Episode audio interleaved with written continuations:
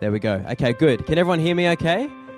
All right, excellent. Well, my name's Brad, and uh, today it's my privilege to go through um, some great teaching on success. And I wanted to start off with by kind of really uh, starting with a story. And uh, what we're going to do throughout the day is we're going to, when I say day, we've got a couple of hours with you guys. First of all, is there anyone here, if you haven't come prepared to take notes, uh, we're, we're here to help you. So just raise your hands, and we've got a notepad and pen for you to take notes, and our team will hand that out. Everyone can raise your hand if you need a notepad and pen. Please just raise your hand nice and high in the air for me so that our team can assist you by handing out notepads and pens. That'd be great. Awesome. If our team can quickly get those around, that'd be great. While we're doing that, um, I wanted to start off with a story, and the story is that there was a young man uh, who worked in a grocery store.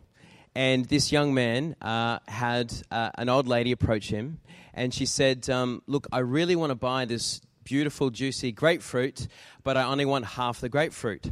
So he took the grapefruit from her and he walked into the back store and he said to his supervisor, uh, There's an old bag out in the store that wants a grapefruit, but only half a grapefruit. And as he turned his head, he noticed that the old lady actually followed him into the store. So he turns his head and he says, But of course, this beautiful lady here would like the other half. and anyway, so that lady then took half the grapefruit, went to the checkout, and started purchasing that half of the grapefruit. And the supervisor uh, went up to the young man and said, You know, Sonny, I'm really impressed. That was pretty awesome how you dealt with people. Then how you have this ability, you know, on your feet to be able to quickly give a response and get yourself out of trouble. There, that was that was amazing. So where do you come from? And he's like, Oh, well, supervisor, I come from Wagga Wagga, New South Wales. He goes, That's the that's the place where women are ugly and cricket teams are great. And the supervisor said, Oh, Wagga Wagga, that's where my wife comes from.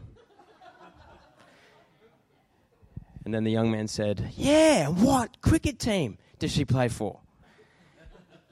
Now, what's interesting about this story is it same to true with the seminar today, and that is this. You know, we're going to learn some principles about how, if you've made some bad mistakes, has anyone kind of put their foot in their mouth before? Or has anyone made some bad choices, or mistakes, and they wish they could reverse it and get themselves out quickly? All right, so we're going to learn about some great principles today on how to navigate in life to help you to be successful. So, uh, what I love about a day like this when we start off with is there's usually a couple of different categories of people in the room. Uh, so, put up your hand if you fit into the category of you're here sitting on the edge of your seat, hungry to learn principles of how to be successful. Okay, good. So, we've got a good, good people in that category. There's also usually a couple of people in the category of who here is, you know, interested in learning about success, but they're kind of in the back of the mind still thinking, what's this guy and who could he teach me and what could he teach me? Obviously, you wouldn't usually bet. Next category, okay, we've got a couple of people there who raise their hand. Who here is sitting here thinking that um, it doesn't matter what this guy says, he's not going to get me to raise his hand? All right, so we know that there's different types of people here. That the, important thing is is to understand this is a learning opportunity for everyone. So, uh, a little bit about uh, you know what what you're going to get out of today is this is proven principles. Okay, so we haven't just kind of you know downloaded some ideas from from Google and, and thought, wow, let's slap it together. That sounds great. These are proven principles that really do work. When you apply them to your life, you're going to see great success. The other thing too is it's based on about 40 years of global research. Uh, so we're going to look at that today. Also, a little bit about, myself, too. Um, I'm currently applying these principles to different types of clients. Some are in the UK, United States, uh, other pockets of Asia, Australia, New Zealand, and we're seeing great results with uh, the clients that we work with, all different ages.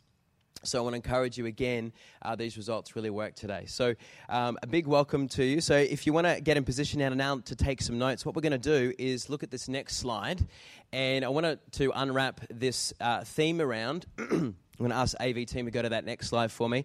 The theme around the keys to success. And uh, today we're going to look at certain keys. Now, when we look at the theme of keys, keys are really uh, important to unlock things. Can I get everyone to say here, unlock? So, when you're wanting to unlock certain things in your life, you obviously need keys. Now, I've got some good news and some bad news about this first theme of keys. Who here wants the bad news first? Okay, who wants the good news first? Okay, all right, we'll go with the bad news first. The bad news is is there are actually things that have to be unlocked. Life isn't easy. Does anyone realize that life is not that straightforward? And there are certain doors that sometimes close, there are certain obstacles that you have to get over, you have to get through, you have to get around. And so, because life isn't easy, there are some things that can be locked up in your life that you actually need to unlock. That's the bad news. The good news is, is there are uh, significant keys that you can apply to how to unlock those doors so you can walk into your potential. Who believes that? Okay, so uh, what we're going to do today is investigate those uh, keys and help you to unlock certain areas of your life that maybe you're wanting more success in. Excellent. All right. So, moving forward now to the next slide, we're going to introduce this particular equation that I want to focus most of the presentation on today. And you can see here, uh, obviously, we're starting with success, but we're looking at this equation, different ingredients that we're going to focus on. The first ingredient is purpose. When it comes to purpose, we're going to look at how research shows that if you're crystal clear on who you are, uh, where you're going, what you want to achieve, what you feel called to do, if you have a clarity around your identity and your values, that will really add to the ability for you to be successful. So, we're going to look at the importance of purpose. The second ingredient we're going to look at is also what we call perception. Now, research shows that on top of purpose, the way people think about themselves, their thought life, their beliefs, the way that they see the world, the way that they process the world, will really determine their level of success. The third ingredient, which is called process, is really talking about step by step uh, things that you need to do in order f- to, to, to be able to achieve. And we're going to look at there are certain disciplines, principles that you need to apply to follow a process to make uh, goals that you have and dreams that you have start to come to pass. So, can I get everyone to say purpose? Can I get you to say perception? Can I get you to say process? Good thing is they all start with P, all right, to remember them. You can see there down the bottom of this equation, there's a question mark. That's not because we, we, we uh, don't know the answer, but we have a mystery ingredient that we're going to reveal that adds to these three other ingredients that will help you to solidify and to cement success in your world. So we'll leave that to the end. It's always good to keep you guessing a little bit. All right. So this is the, uh, the, the, the focus and the formula we're going to cover today. And so what I wanted to do is I wanted to start with the first one, which is purpose. If we can go to the next slide when it comes to uh, purpose, we want to talk a little bit about some things around purpose that people struggle with. Um, I, I, like to use a, an analogy of the cruise ship, right? Sometimes what holds us back from our success is we are hoping one day, fingers crossed, that the cruise ship of life will kind of uh, randomly dock on in into, into our dock, and uh, those stairs, you know how high a cruise ship is, that those stairs will just automatically unravel and come down, and uh, we'll just uh, step on up, and we can just smoothly and easily climb on up to the deck of the cruise ship, and we go, da da da, we've arrived. Who would like life to be like that? Wouldn't that be great if life was like that? Cruise ship just kind of, you book your cruise ship, it rocks in on time, you step up and you feel like you've arrived. Who knows that life isn't like that? Okay? So, why purpose is so important is you have to fight to get clarity around your purpose. And what really life is like is actually there's a fog going on. You can't really see clearly. You know there's a bit of water there honk, honk. You can hear the cruise ship, but you're not exactly sure where it is. You've got to get uncomfortable. You've got to get your clothes off, put your bathers on. You've got to waddle out to the, the, you know, the, the shallow depths. And you've got to start to be prepared to swim and try to navigate out there while you're still trying to search. And then you kind of, you might hit the cruise ship, but you're wondering, where is that ladder? And you're trying to find the ladder. And, and, and you, actually, you realize there is no ladder. So then you've got to try and navigate your way up this cruise ship, climb it, and you finally get to a place of breakthrough and you go, oh my goodness, that was really tough. Okay, so this is why purpose, having clarity around your purpose, who are you? What's your identity? What are your values? What is it that you're good at? Uh, will help you to navigate and, and help you to be aligned to your purpose so that you're not feeling lost. So, what we're going to do is we're going to break down some key principles around this first ingredient of purpose. Um, I'll get the guys to go to the next slide now. We're going to start to look at identity. And when it comes to identity, what I love to do, and this is, we're going to start to get you to, in your notes, apply this now. I want you to think about who are you? What is your identity? And when you think about who you are, some great cues and clues to look for about who you are and how your identity gives you clarity around purpose is what I call the DNA test. So, the DNA test, we'll write it up here. There's kind of three main things to look at in your DNA, your natural makeup, your identity. The first thing is what we call your personality. So, go ahead and write that down. Most of people have heard of the word personality. We'll break that down in a second. The second thing is your passion, what you're really passionate about.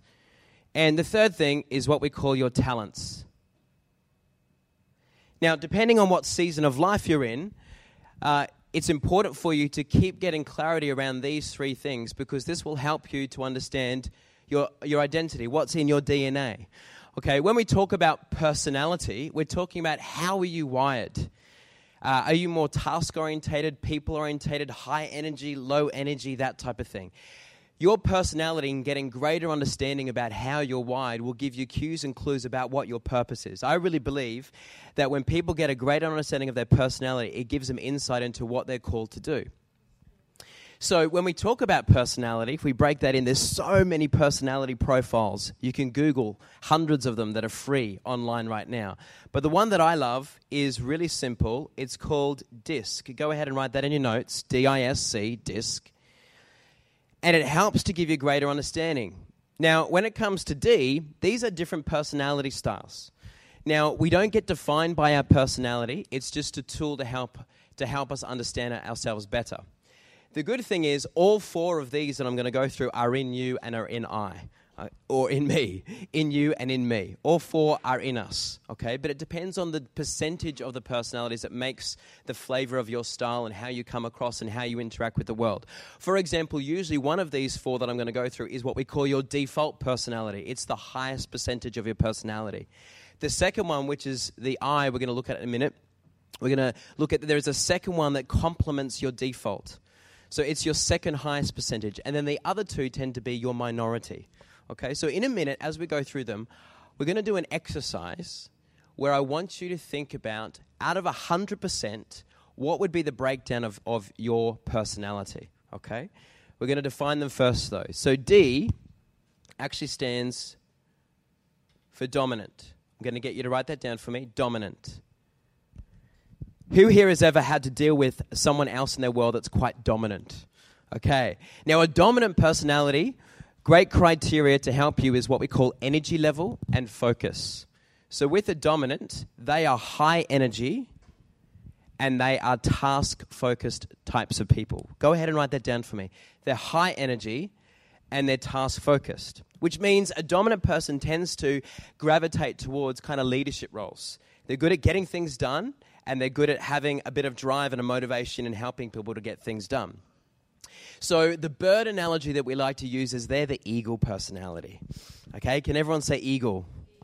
What's the eagle? It's the top of the food chain. All right, it sees its uh, prey down on the ground. It has no hesitation to go after what it wants. Okay, so a dominant style of person. This may be a default of your personality. It can give you cues and clues around your purpose. The second uh, type of personality is called the I, which stands for the influencer. So go and write that in. The influencer.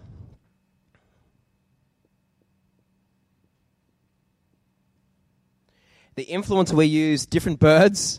Depends on what you prefer. You can write down peacock, or you can write down parrot, or you can write down galah. Now, sometimes I don't like to use galah because people automatically think a galah is a bit, you know, thick.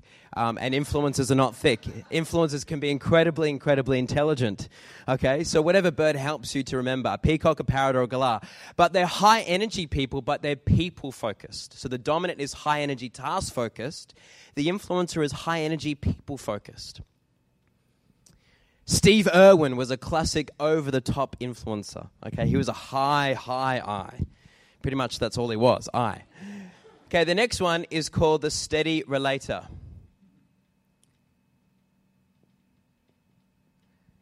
And the steady relator, we use the bird. Who wants to, who wants to have a guess? The bird. They value peace and stability. The dove, good. Write the, the word dove down. The steady relator. I am married to a dove, which is cool. All right. Steady relator. they value peace and harmony and stability. Compared to the influencer, values fun and popularity, whereas the dominant values results and, and values uh, getting things done. Then we have the fourth one, which is the cautious thinker. Go ahead and write in cautious thinker for me. And the bird that we use is the owl, hoot hoot. Now, the cautious thinker values accuracy, perfection, detail, okay, and they have the need to be right. Okay? Now, all four the dominant, the influencer, steady relator, cautious thinker this is just a tool called DISC. Um, you've actually got all four of you in you, and obviously it depends on certain situations in what styles come out. But what you want to do is you want to think if you can completely relax and be yourself, you don't have to worry about anything or certain situations. I want you to write down what do you think the styles are, the percentages out of 100%. So I want you to give each style a percentage, and those four have to add up to 100%. Now, before you go ahead and do that, just a, a bit of a uh, hint. What you don't want to do is you don't want to write down 25, 25, 25, 25. Because you might think, well, I'm very balanced. But that's actually the profile of a psychopath. Okay, so um, unless you are a psychopath, uh, don't write that down. Obviously, over time, we adjust and we adapt and we fine tune, um, but you want to make sure uh, that you, you, typically a healthy personality mix is you have one style that is, is higher. So for me, um, my na- if I could just completely relax and be myself, the highest would be dominant. Okay. When I'm in training mode, I usually bring a lot of my influencer out, but influencer would be my complementary. Then cautious thinker, and I've actually got very little steady relator. That's probably why I'm married to a steady relator. I'm drawn to a steady relator, bring a steady relator into my life. Okay, that would be my lowest natural percentage. Now, over time, when we grow in wisdom and we adapt, we learn that we have to bring certain of these elements out to make us more effective with people around us and certain situations. That's obvious. But it's about just reflecting on cues and clues here about getting insight to how you're wired is a great way to give you greater understanding about maybe what are you called to do? What's your purpose? For me, I, I know that this really helped me because I knew that I was good at motivating people. I had that drive in me, and I knew I was good at communicating. And that led, when I got that insight, it led to me looking at roles and careers um, around communication. So uh, that's why I led, did business and I did journalism. Probably why I've ended up now being uh, a trainer and a coach because my personality, getting an understanding of this, helped me and guided me in terms of what my purpose was. Does that make sense to everyone? Good. All right. The second key about this is your passion. What excites you? Go ahead and write that down. What just really excites you? Now, this can change depending on different seasons in your life, but what really excites you? What is it that um, energizes you? What, what is it that motivates you to get out of bed? What are you really passionate about? That can be a great way to help to give you insight into what you're called to do. You know, I've done career coaching before with accountants who've been ac- accountants for over 20 years, and I sit down and I go, So, how, on a scale of 1 to 10, 10 being absolutely yes and 1 being the opposite, what number would you use to describe your passion for accounting and for numbers? And some of them who've done accounting for 20 years look at me, eyeball me, and say, two out of 10. And I go, well, well, why are you doing it? And the answer is, oh, because that's what I was told was the right thing to do. And so no, one, no wonder they're, they're lacking a sense of purpose and they're feeling confused in what they're doing. The third part is talent. So this is really about your strengths. So I want you to write down what is at least one or two things that you know that you're good at? Now, watch this. You don't analyze, are you world's best or you better than everyone else that you know, because that can be limiting. What you've got to do is just think about you, think about your capabilities, think about your talents, and identify what is it that comes easy to you. What is it that you know that you're good at? Because watch this a lot of people are fixated and obsessed with their weaknesses, and they invest time in their weaknesses which is crazy.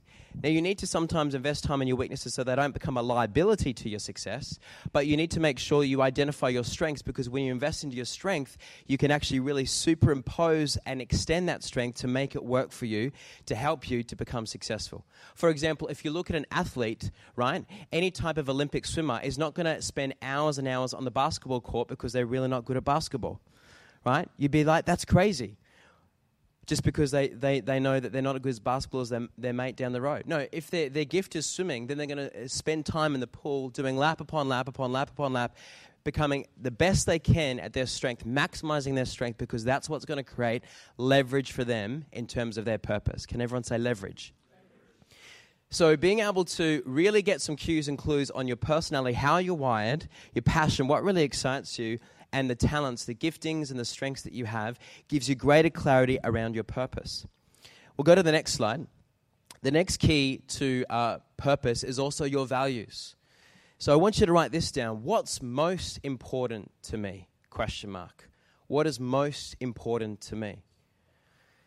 So not only is it your identity, but also it's your core values. Now, sometimes this will change over time depending on what season you're in, but what is most important to me? even just simplifying that question and asking this what is it that I want? See, when you have clarity around your purpose, you know what you want and you also know what you don't want. You also know what you like and you know what you don't like. And sometimes it takes time and it takes experience to solidify these things, but time we know is a friend in helping us to solidify purpose. But values, what's most important to you? What do you like? What don't you like? What is it critical that you know you want to protect and invest time into? Your values. Now, one principle I want to talk about that aligns to this in, uh, key around values is a principle that I know most human beings on planet Earth would find it very difficult to argue against this value. And what's p- important about your purpose is knowing this knowing that it's not just about what you're called to do and what you want to achieve, and becoming very clear on that, so, what we want to do is we want to focus on purpose to get rid of any confusion because if you're not really clear where, where you're going and what you want to do, it's going to be very hard to navigate to get there, particularly because there will still be some restrictions and obstacles and walls in the way. So, if you're really clueless about what you're doing and what you're called to do because you haven't really analyzed it or thought about it, it's going to be very, very difficult to get there. Successful people know that the first step is to get that clarity, but also this you don't step over everyone to get there it's important to also value win win. To make sure that, yes, if you're aiming to be successful and to go for your purpose, that's great. But also, you want to make sure that you support other people on your way to getting there, that you don't walk over other people. Because who knows if you're successful, but you've got a reputation where you just walk all over other people to get what you want? Who knows that that's not a definition of success? All right? So, it's important to, yes, have clarity around your identity but also making sure you've got clarity around your values. When we talk about values, we're talking about integrity. We're talking about that you are the same person in private as you are in public. And uh, over time, you know, it's important, I think, as we uh, are aiming to be people of success and we're wanting fruitfulness in our life, it's important that when it comes to purpose, part of your purpose is not just this stuff, but part of your purpose should also be about knowing what your values are and making sure you stay on track and you stay aligned to your values. Because if you're not aligned to your values, you may have public success, but your private world is not going to feel very successful. Who believes that? So it's important to focus on identity and values. Um, I'm going to get the next slide to come up because when you combine both identity and values, it gives you insight into having the end in mind. If you've ever wondered, what exactly am I supposed to be doing on earth? What am I called to do? Why am I here? What's my destiny, so to speak? If you want to have the end in mind, a great way to start to unravel that mystery and to get a real insight into that macro kind of vision for your life is really to answer well, what is my identity? And what are my values. If you can understand your identity and your values, that will give you real insight into what is that long term vision for you so that you've got the end in mind. I think a lot of people struggle with this because sometimes they're trying to define their end in mind or their vision based on all other people's success or different examples of, uh, of success out there in the world Whereas actually, the key to getting your vision and the key to getting an understanding of where you're going long term is actually within you. And you've got to understand the identity and the value side to answer this question. Let's move to the next slide. Let's make this practical now. What we want to do is we want to look at this life pie activity because this is all still under this theme of purpose. Now, you can see there's seven categories on the slide. And with these seven categories, what I'd like you to do is I'd like you to first of all, let's define them, and then go ahead and take a photo of this if you want to. Sometimes it's easy just to take a photo of the slides. have no problem with that. What I'm going to do is define them, and then we're going to do an activity. And this activity is designed to get you to focus on these different categories and your roles in your life, the different areas of your life that you're called to invest into, your purpose, and to help you to distinguish okay, how am I tracking at the moment, and where do I need to maybe reinvest or make some changes? So, the first one, which is pink, family and relationships, that's obviously family, right? But also relationships outside of family. So, friends, other key people in your world, relationship side of your life. Then you've got finances. Finances is the money that you earn, the money that you save, the money that you spend, and the money that you invest. Uh, the next one is health and fitness, which is obviously the nutrition that you put into your body, and then the exercise, you know, that you focus on to keep your, your body healthy. Then we've got career and business. Now I know that there's probably some university students here, high school students here, maybe some full-time mums we can you, you guys can still analyze definitely career and business. A full time mum has definitely got a career. The next one is recreation, which is all things rest and relaxation, what you do to unwind in terms of, you know, movies, dinner parties, uh, travel, holidays. Maybe it's a hobby. Next one is community. So, besides your immediate family and your friends and your work colleagues, uh, your connection to a greater cause that's bigger than yourself. Okay, so that could be uh, church, it could be uh, Surf Life Saving Club, it could be the football club, any type of connection to the greater community. the next one, the last one there, is personal leadership. So this is all things uh, knowing who you are, kind of literally what we're doing today in this seminar personal leadership, knowing your strengths, uh, having clear goals, um, good time management, good, good organization, the ability to lead your life, having a vision uh, pursuing that vision, knowing what to say yes to, knowing what to say no to, personal leadership, discipline, all those types of things. Okay, now this is the this is the uh, the exercise. I want you now to think of each category by itself, and I want you to put down a number between one and ten. And this is the level of satisfaction that you have right now in this particular area of your life. The best answer is the honest answer. I'm not going to go around and take a photo of your answers and put it on Facebook. Okay, this is just between you and yourself today. All right. So go ahead and think about family and relationships and put down a number between one and ten. Ten represents perfect, couldn't improve in terms of satisfaction. One represents the opposite. So ten represents perfect. One represents the opposite. Go ahead and put down a number in each category of these seven categories of the pie. The key here is not to overthink it.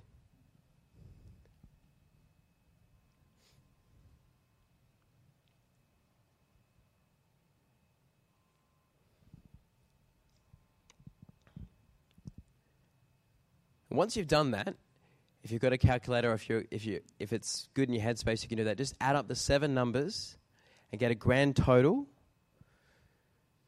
and divide that grand total by seven to get an average number.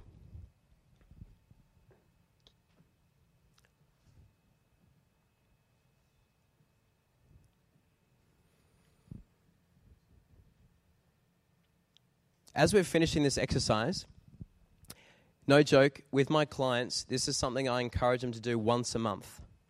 Okay? Just to take stock of their world, take stock of their life, and just to, to do a bit of think time around where they're at. Now, what's interesting is when you add up the seven numbers and you get a grand total and you divide that number by seven, that's what we call the average number. Now, that average number represents what? it actually represents the number that you actually wake up and you walk into life every day with. Now it'll fluctuate, you'll be up a little bit up, a little bit down on different days. But watch this. Most times as human beings, where we feel a little bit confused or we lack clarity in life, our purpose is not as cutting edge because we don't necessarily take the time just to stop and reflect on where we're really at with these different areas. So sometimes, or a lot of the time, we're actually walking around doing life with just the average number. We're clear of what the average number is. Ho hum, it's just life, and we're just doing life, right? But when we do this exercise, we can actually pinpoint hey, what are the numbers that are really healthy and what are the numbers that are not so healthy? So, what I want you to do is, I want you to go ahead and circle the categories with the three lowest numbers. I want to also encourage people to be honest. Um, you know, when you learn how to do coaching and training, they use a case study of Alcoholics Anonymous, and they talk about people being honest uh, when you know they're having to admit they have a problem. And usually the facilitator can't actually take that person any further through the program to help them with their problem unless they can actually admit where they're really at. Okay? Not suggesting anyone here is an alcoholic, but you get the point. The principle here is you need to make sure, because this is between you and yourself, if you can't be honest with yourself, that's the key starting point. Don't stay in denial. There'll be a temptation to, if you're actually really a six, oh, but I'll give myself a seven because it sounds nicer. Okay, don't do that. Give yourself a six. Okay, do an honest evaluation. So, very quickly, now that I've said that, maybe go and reevaluate any numbers if you need to. But once you've circled the three lowest numbers, I want you to choose the lowest number, the category with the lowest number. And I want you to think this now. This is about purpose. This helps. What's one thing, just one thing that you can do to help to improve that particular category, to get that number higher? For example, one of my clients, when they did this activity, their lowest category was finances. They actually put down a 1 out of 10. When they thought about why is it a 1, it's because their credit card debt was out of control. Literally, all of their income and everything was being sucked away from their credit card debt. So when they sat down, they thought, okay, Brad's not asking me to wave a magic wand and make my credit card disappear. That's unrealistic. But he's asking me to think about what's one thing I can do to start to turn this situation in this area of my life around. So the goal that he set was this to organize an appointment with a debt consolidation expert. Okay, someone who could specialize in looking at my debt and actually coming up with a, a strategy to start to really nail it. Okay? And this was his feedback. His feedback was this just by actually setting that goal and going and applying that goal, even though his credit card debt was still a reality, his level of satisfaction in that area started to lift because he felt like he was finally getting victory over it. He was finally doing something about it. He no longer had his head buried in the sand. Because sometimes there'll be categories in your life where you're not feeling very fruitful, you're not feeling very satisfied, and the temptation will be you'll dig your head in the sand and you'll try to avoid it, you'll, you'll try to ignore it, you won't do anything about it, and then that number gets lower and lower and lower, and you feel more and more defeated. So the key here is to get clarity of purpose. You are called to get victory in these areas of life. You're called to build a successful life, and so you need to take stock. You need to uh, open up the master plan of your life at least once a month, get a feel for every single department of your life, and an- analyze where is it at, and more importantly, where are the certain areas that I need to invest into. Set some clear, specific goals to help me to move forward in my purpose to building a successful life. Who believes that? So it's about really being specific and focused and actually building this in as a habit, doing this at least once a month to take stock. Okay? One of the biggest reasons people don't break through in their life is because they actually just don't want to think about things because they know when they think about things, they have to face the reality of things, and that's not always fun. Who knows it's not always fun? Okay. So this is where the Life Pie activity, okay, is something that will really add value to you, particularly if you make it a, a monthly habit. Has that made sense to everyone? Okay, good. All right. Now, the good thing is this is a template. You can add different categories. Let's go back to that. Let's go to the next slide, though. Let's make this even more practical. When it comes to where are they, where are you now? And so, we want to look at these different categories and questions. You can see here, I'll go over this way. On the right hand side of this slide, there are different questions. Let's go through these questions because, again, it's about getting clarity of purpose. Remember, purpose is about who are you, uh, what are you called to do, and your values. What do you like? What don't you like? What do you want? What don't you want? What's most important to you? And so we want to look at these questions on the right hand side. So the first question is what are the things you have and want? What are the things that you have right now in your life and that you want? What are the things that you have and that you want? Now, if you have things that you have and you have things that you want, then that actually uh, sits into the pink box. Things that you have and things that you want, you want to keep. Everyone say keep. Okay? Pretty obvious. But it's important that, for example, you may have a great family and children, right?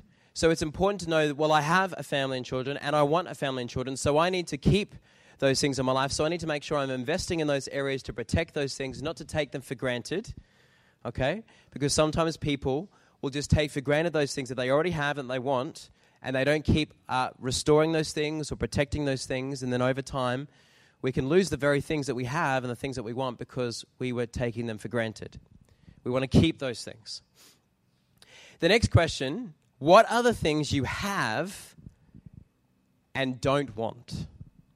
What are the things that you have in your life but you don't want them in your life? And this is the bottom right hand box, which is the light blue one.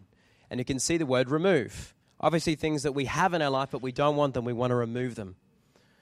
For example, you might have debt in your life and you don't want debt, so you want to remove debt. So you want to target and focus your purpose for this next season might be to come up with a, you know, a debt reduction strategy. The next question is what are the things that you don't have and you don't want? What are the things that you don't have and you don't want? And that is the purple box. They're the things that you want to avoid. Now, for example, if you don't have sickness and illness, and obviously you don't want sickness and illness, then you want to avoid sickness and illness. So you're going to focus, your purpose is going to value health and fitness, and you're going to invest in that, and you're not going to just park that to the side, or you're going to focus on making sure you start to break through in that area, particularly if you've got children or you're going into retirement and you want longevity of life. So again, it helps us to, to, to, to get clarity around our purpose and where to uh, invest our focus. The next one is what are the things you want but don't have? What are the things that you want but you don't have? Well, you want to get those things. And they particularly are the clear goals that you want to map out and be specific. Now, what's interesting is the very last question. The last question is what do you have and want that could be holding you back from something better? What do you have and you want but it could be holding you back from something better. So, that again is the pink box. But sometimes the things that you have and that you want, you should keep. But some things that you have and that you want, you need to be careful that those things aren't making you comfortable. For example, you may have and want your job right now. But it could become a risk if it's a really cushy, comfortable, cruisy job. And because it's so comfortable, you're not even open or looking at the idea of actually believing or uh, looking or hoping for something better. Maybe there's something on the horizon that will be better for you, but you're not even open to looking and could miss out on that opportunity because you've got comfortable. And that could be a risk to your success. Does that make sense? So, this is a great way, again, to get clarity of purpose, really to sharpen your focus. Who are you? What do you want? What don't you want? What do you like? What don't you like? What's most important to you? All right, so the first ingredient we, we looked at was purpose. Let's now move to the next slide, which is talking about perception. This is the second ingredient. Perception is really, really uh, important when it comes to people's success. And when we talk about perception, uh, I love looking at, at sport and particularly athletes, as a great analogy for success in life because you can learn so, so much from professional athletes. You know, what they highlight is what sets apart world's best athletes. Number one, compared to the next number two to number 10, the top nine versus the, the sorry, the, the next top nine versus the number one. Usually it's not skill sets. They usually have the same level of capability, but it's usually the headspace. It's something in their mindset. It's their, it's their perception. It's their mindset. It's their belief system that sets them apart, that's enabling them to succeed. And the same is true for you and I in life, our perception and how we process the world. So when we talk about certain types of perceptions, we're talking about um, filters and paradigms. What we mean by filters and paradigms is how we process our world and the perception of how we process life depends on our perception and our paradigm, and it can impact on our level of success. So let's illustrate this with the next slide. This is an interesting one. This is a question to you. We'll leave this slide linger just for a little while. Which one, A or B, looks darker? Someone shout out the answer. We've got some colorblind people here. Which one looks darker? Good. It's not a trick question. Well, it might be, but maybe you're trying to work it out, so you're not telling me the obvious answer because you're like, oh, there's a trick to this. Okay, the obvious answer is, okay, is A looks darker. Now let's show the next slide. What we're doing is we're actually taking the color of A right down to B in that ladder, and you can actually see that A and B, in fact, are the same color. Let's go back to the previous slide. See how A and B do actually look different there? A definitely looks darker. But let's now look at the next slide. So A looks darker, but is actually the same shade as B. And so the point here is down the bottom in the orange. Everything we look at, some, every time we look at something, we see it in the context of what is around us. So the reason why, if you go back to the first slide, the reason why B right there looks lighter is because it's closer to the green uh, cylinder there. And the same is true. Things will look differently, sound differently. You'll process things differently. You'll perceive things in a certain way, depending on your environment, depending on the context of your life and situations and the people that you hang out with. So, how we perceive things can really impact on our success. And sometimes people are completely blind to this. Because, you know, if we're looking at these two slides, what's interesting is that sometimes naturally as human beings we are stubborn and we think the way we see it actually is true. But a lot of times the way we see things actually isn't necessarily 100% truth. And so we can get stubborn and we call these paradigms, we also call them strongholds or mindset blockages, or other words is limiting beliefs. And so we so believe this thing, but it actually limits us because it's not really the whole picture. But we get stubborn because that's the way we see it, and therefore that's the way it is. Therefore, we're not open to learning, we're not open to growing, uh, and it hinders our ability to break through. Let's now look at this next case study. So, this is an actual case study that we're going to look at. This is again talking about perception. This is talking about the importance of mindset in relation to success. So there was a group of women who were about to embark, this is in the United States, they were about to embark on a fitness program uh, to lose weight. And before they did that, the fitness organization that was running the program decided to send out a survey. And the survey asked a couple of questions. The first question that the survey asked is up there on this slide. They asked, Do you believe that you will succeed? Or do you not believe that you will succeed? That was the first question that they got this group of women to answer in the survey. Let's look at the next slide. This is the second question that they, that they asked in the survey. Do you believe it, would, it will be easy, the fitness program? Or do you believe that it will be difficult? So the first question is Will you succeed or won't you succeed? And the second question Do you think it's going to be easy or do you think it's going to be difficult? And all the women answered. Let's look at the next slide. What was fascinating is all of the women that had the most significant success in the program answered with the green boxes. The first line, they believed they would succeed. They believed that they would be successful. That was the first part of their mindset. The second part of their mindset, when asked would it be easy or difficult, is they believed that even though they were going to be successful, they believed that it was going to be difficult. It was going to be challenging. It was going to be tough. It was going to be hard. So, what we're saying here, the next slide, is research shows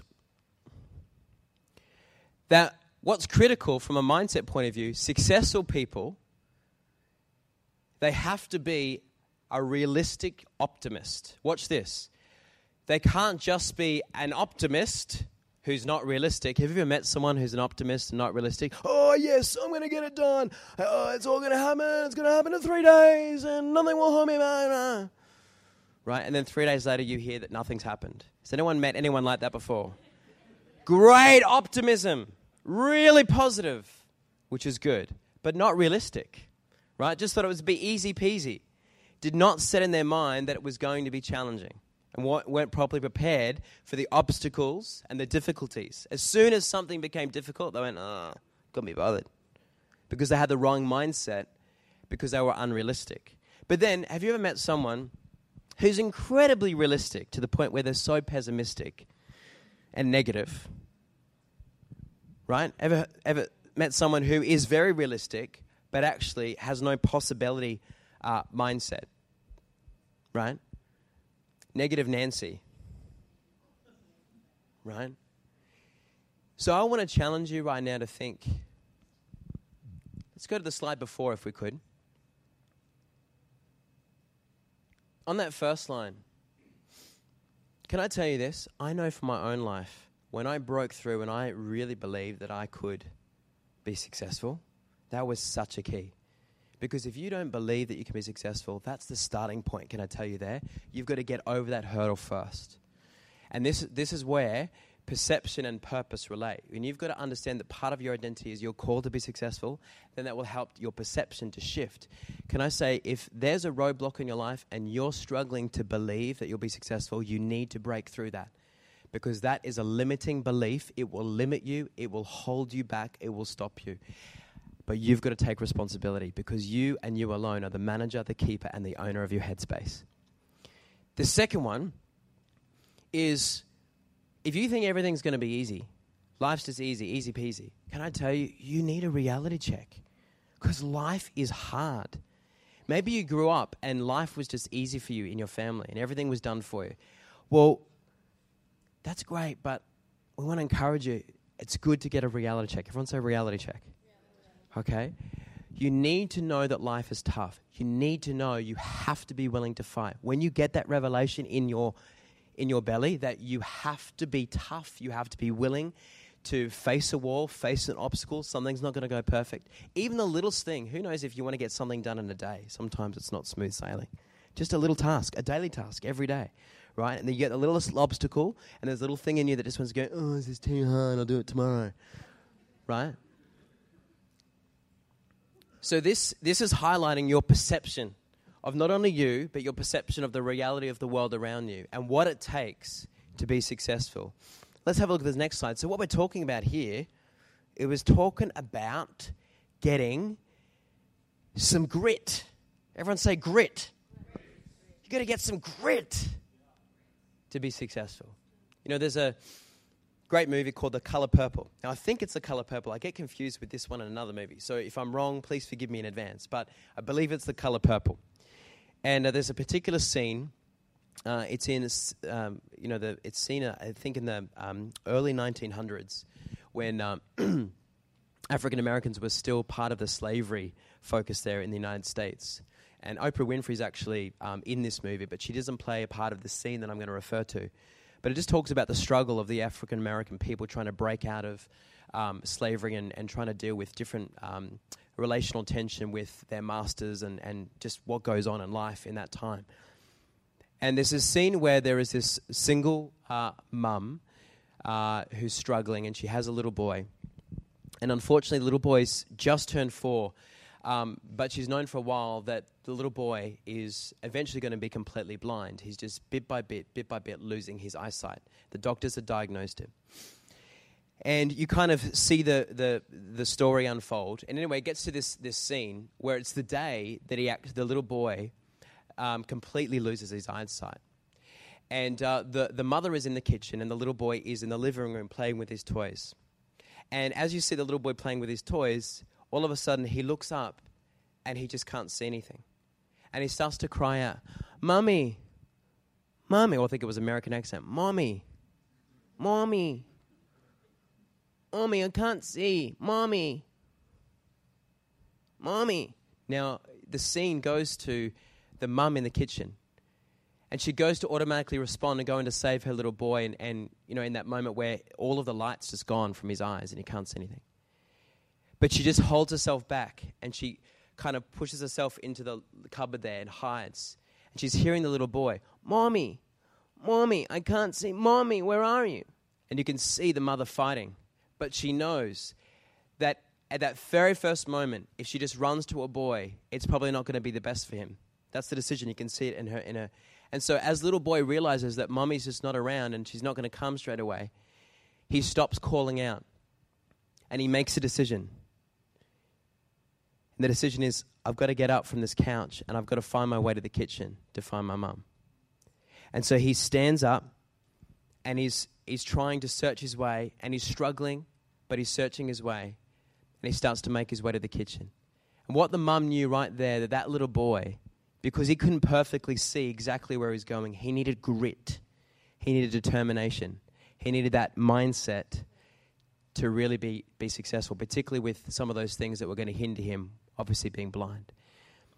Well, you and I, we can perfectly see, well, hopefully most of us can. But the, the truth is, sometimes we, we do lack vision. Sometimes we feel confused. Sometimes things don't go perfectly well and we wonder why. But you have to have that fight on the inside. You've got to have that grit because that's what successful people have. Let's now talk, look about some interesting other mindsets. I'll have a look at the next slide here. We're going to go into some real depth around research. 40 years of global research I talked about at the beginning about certain mindset strengths that successful people have. And I'd love you to write these down for me because we're going to define these and we're going to get you to self evaluate. Go ahead and take a photo of the slide if that helps.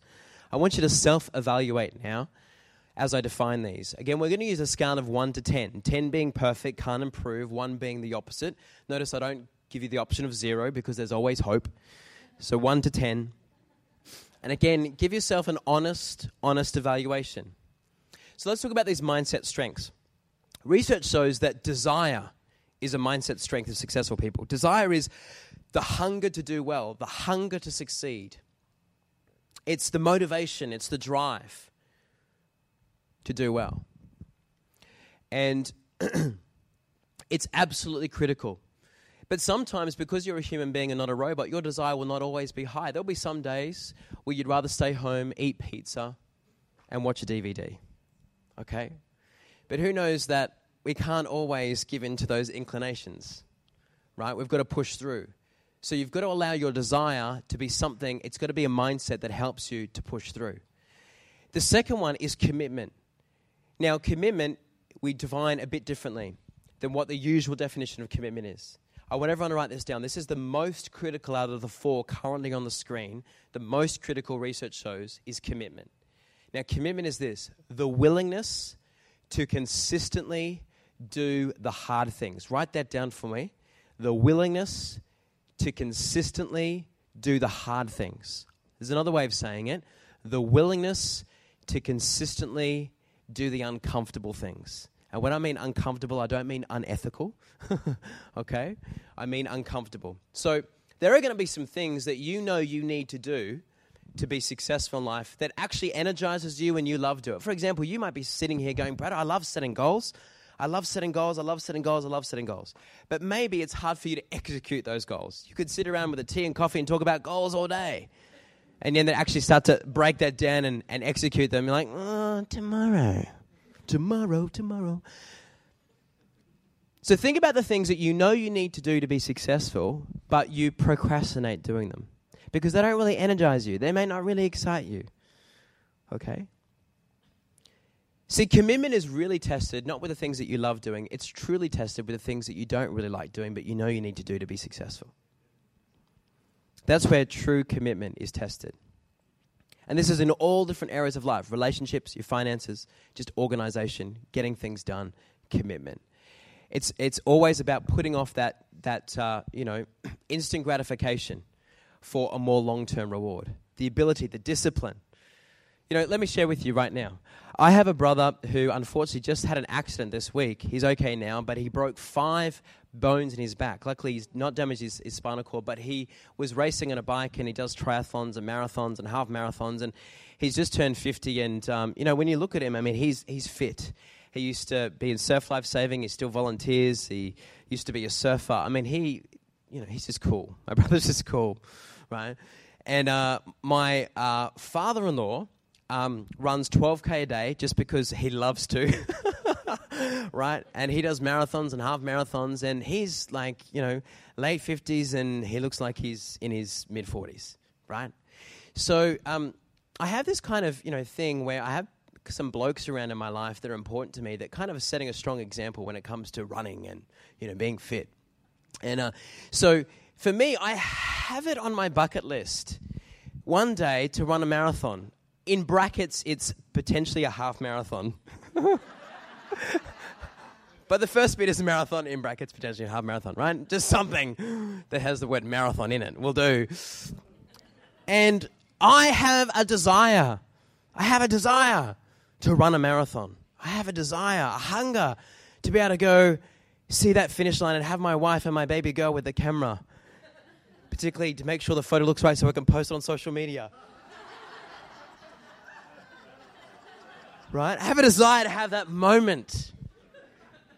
But am I willing to consistently do the hard things? Am I willing to get up at 4 a.m. every morning and run 12K a day just so I can survive a marathon? Well, you might be sitting there and going, well, this guy's a success coach. Of course the answer would be yes. Well, the answer is no. I'm not. I'm not willing to get up at 4 a.m. every morning and run 12K. Okay, so I've got desire, but I haven't got the commitment to back it up. And a lot of times, this is the case in our lives. We can have this great desire, this hunger to see things happen, but we don't, we're not willing to consistently do the hard things to make that thing happen.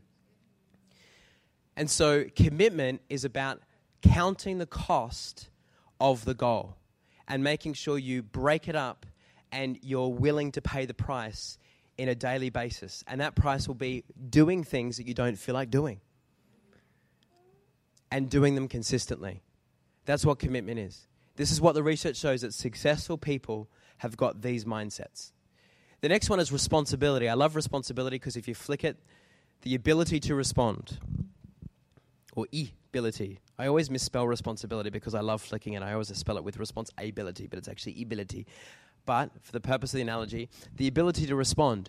Research shows that successful people, when they don't do something that's successful, when something doesn't work out for them, rather than blaming everything else that's outside of their control, what they do is they are able to self evaluate and they actually focus first on what could I have done differently, what could I have done better. So, taking responsibility means that you get away from the habit of blaming all these other things outside of your control for why you are where you are and why uh, things haven't happened yet in your life. Taking responsibility means, okay, not blaming your parents, not blaming your upbringing, not blaming this reason, not blaming that reason, not blaming things that happened to you. You might have to deal with some of those things, but not actually putting all the responsibility on. They're the reasons why you're at where you're at. Actually taking responsibility and go, I am today where I am because of the choices that I've made and the response that I've made to life. Once I take responsibility, then I'm in a launching pad to go forth and start to actually apply this in a consistent basis by saying, okay, I wasn't successful with that university assignment. Now, rather than blaming, well, the, the, the, the, university lecturer I couldn't understand because his accent was too thick, and the subject's boring, and it was on the day that, you know, I have um, volleyball, and so I, I the lectures, and rah, rah, rah, rah, rah, all these things that you can blame, actually saying, well, hang on a second, let me take responsibility. What is it that I could have done differently? Did I actually, did I plan, you know, for the term? Did I, did I actually do the study? Did I do the work? Did I not leave it to the last? No, I left it to the last minute. Taking responsibility, evaluating what could I have done differently, and then making a note of that. Always self-improving. Okay. Now there's balance in this. You're not a robot. You're a human being. So you need to enjoy life. It's not about always being harsh on yourself to the point where you don't actually have fun. But you have to have a healthy ability to respond to life by being able to self-reflect. That's responsibility. Make sense? Okay. The last one is outlook. Uh, outlook is your level of confidence and expectation. That when you go to do something, are you confident? Do you expect to do well? See, if your starting point is, oh, I don't think I'm going to do very well, kind of similar to that case study, I don't think I'm going to be successful. That's a negative outlook. But interesting about outlook is it can be affected by so many different variables. It can be affected, for example, I'll just share vulnerably last year, I was carrying extra weight. And I knew when I was evaluating this, my outlook was being negatively affected. I was frustrated and I was less confident in the things that I was doing in, in teaching and training and coaching. Uh, not just necessarily because the way that I looked, but more because the way that I felt. Uh, I was lower energy. I felt more lethargic. I didn't have this, the spring in my step, the energy that I love to have when I'm coaching and training to give people the value that I want to give them. So when I really thought about it, I thought, you know what? I need to, to work on my outlook. And one way is I need to, and then I had to apply responsibility. All right? Had to stop blaming. Oh, I'm really, really busy, so I don't have time for exercise. And I had to take responsibility. Then I had to get committed, and I knew that commitment required accountability. So I had to get a personal trainer because otherwise I wasn't going to get out of bed. And so I've been able to lose 20 kilos by applying these mindset strengths. Because if you ask my wife, she would tell you probably the one weakness in my mind to do with most areas of my life last year was my fitness. It was my Achilles heel. So I had to really apply this to break through. Can I tell you it works? Okay, it works because you've got to deal with this. A lot of your perception, a lot of the reasons why you're not carrying through with what you actually want to do is because of something up here that's limiting you and stopping you. It's frustrating you, it's holding you back. And so we want to deal with our perception. Who's getting something from this today?